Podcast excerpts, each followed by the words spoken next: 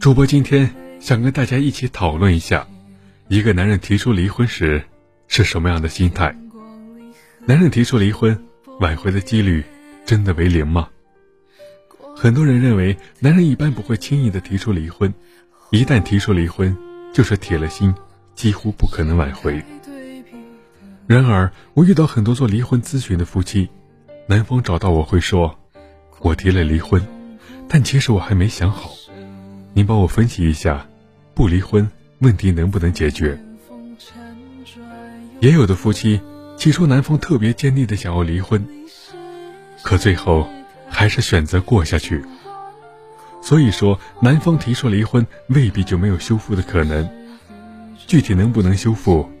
需要分情况来看。第一种，深思熟虑型。男人没有想好的时候是不会说离婚两个字的，这类离婚是蓄谋已久。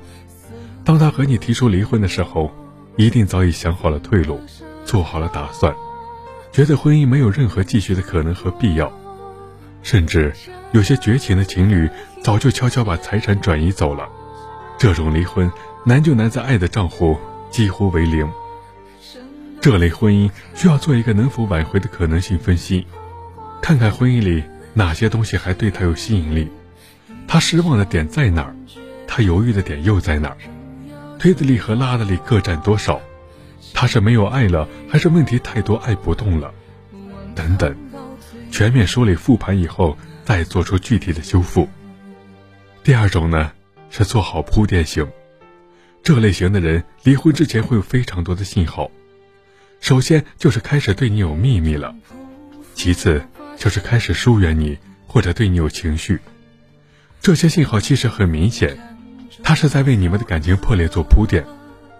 当你难过、委屈、愤怒的时候，很可能会顺利答应他离婚的要求，甚至你可能会被气得主动提出离婚。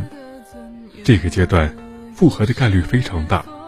或者你也可以提前做好准备，争取离婚时有更多的利益。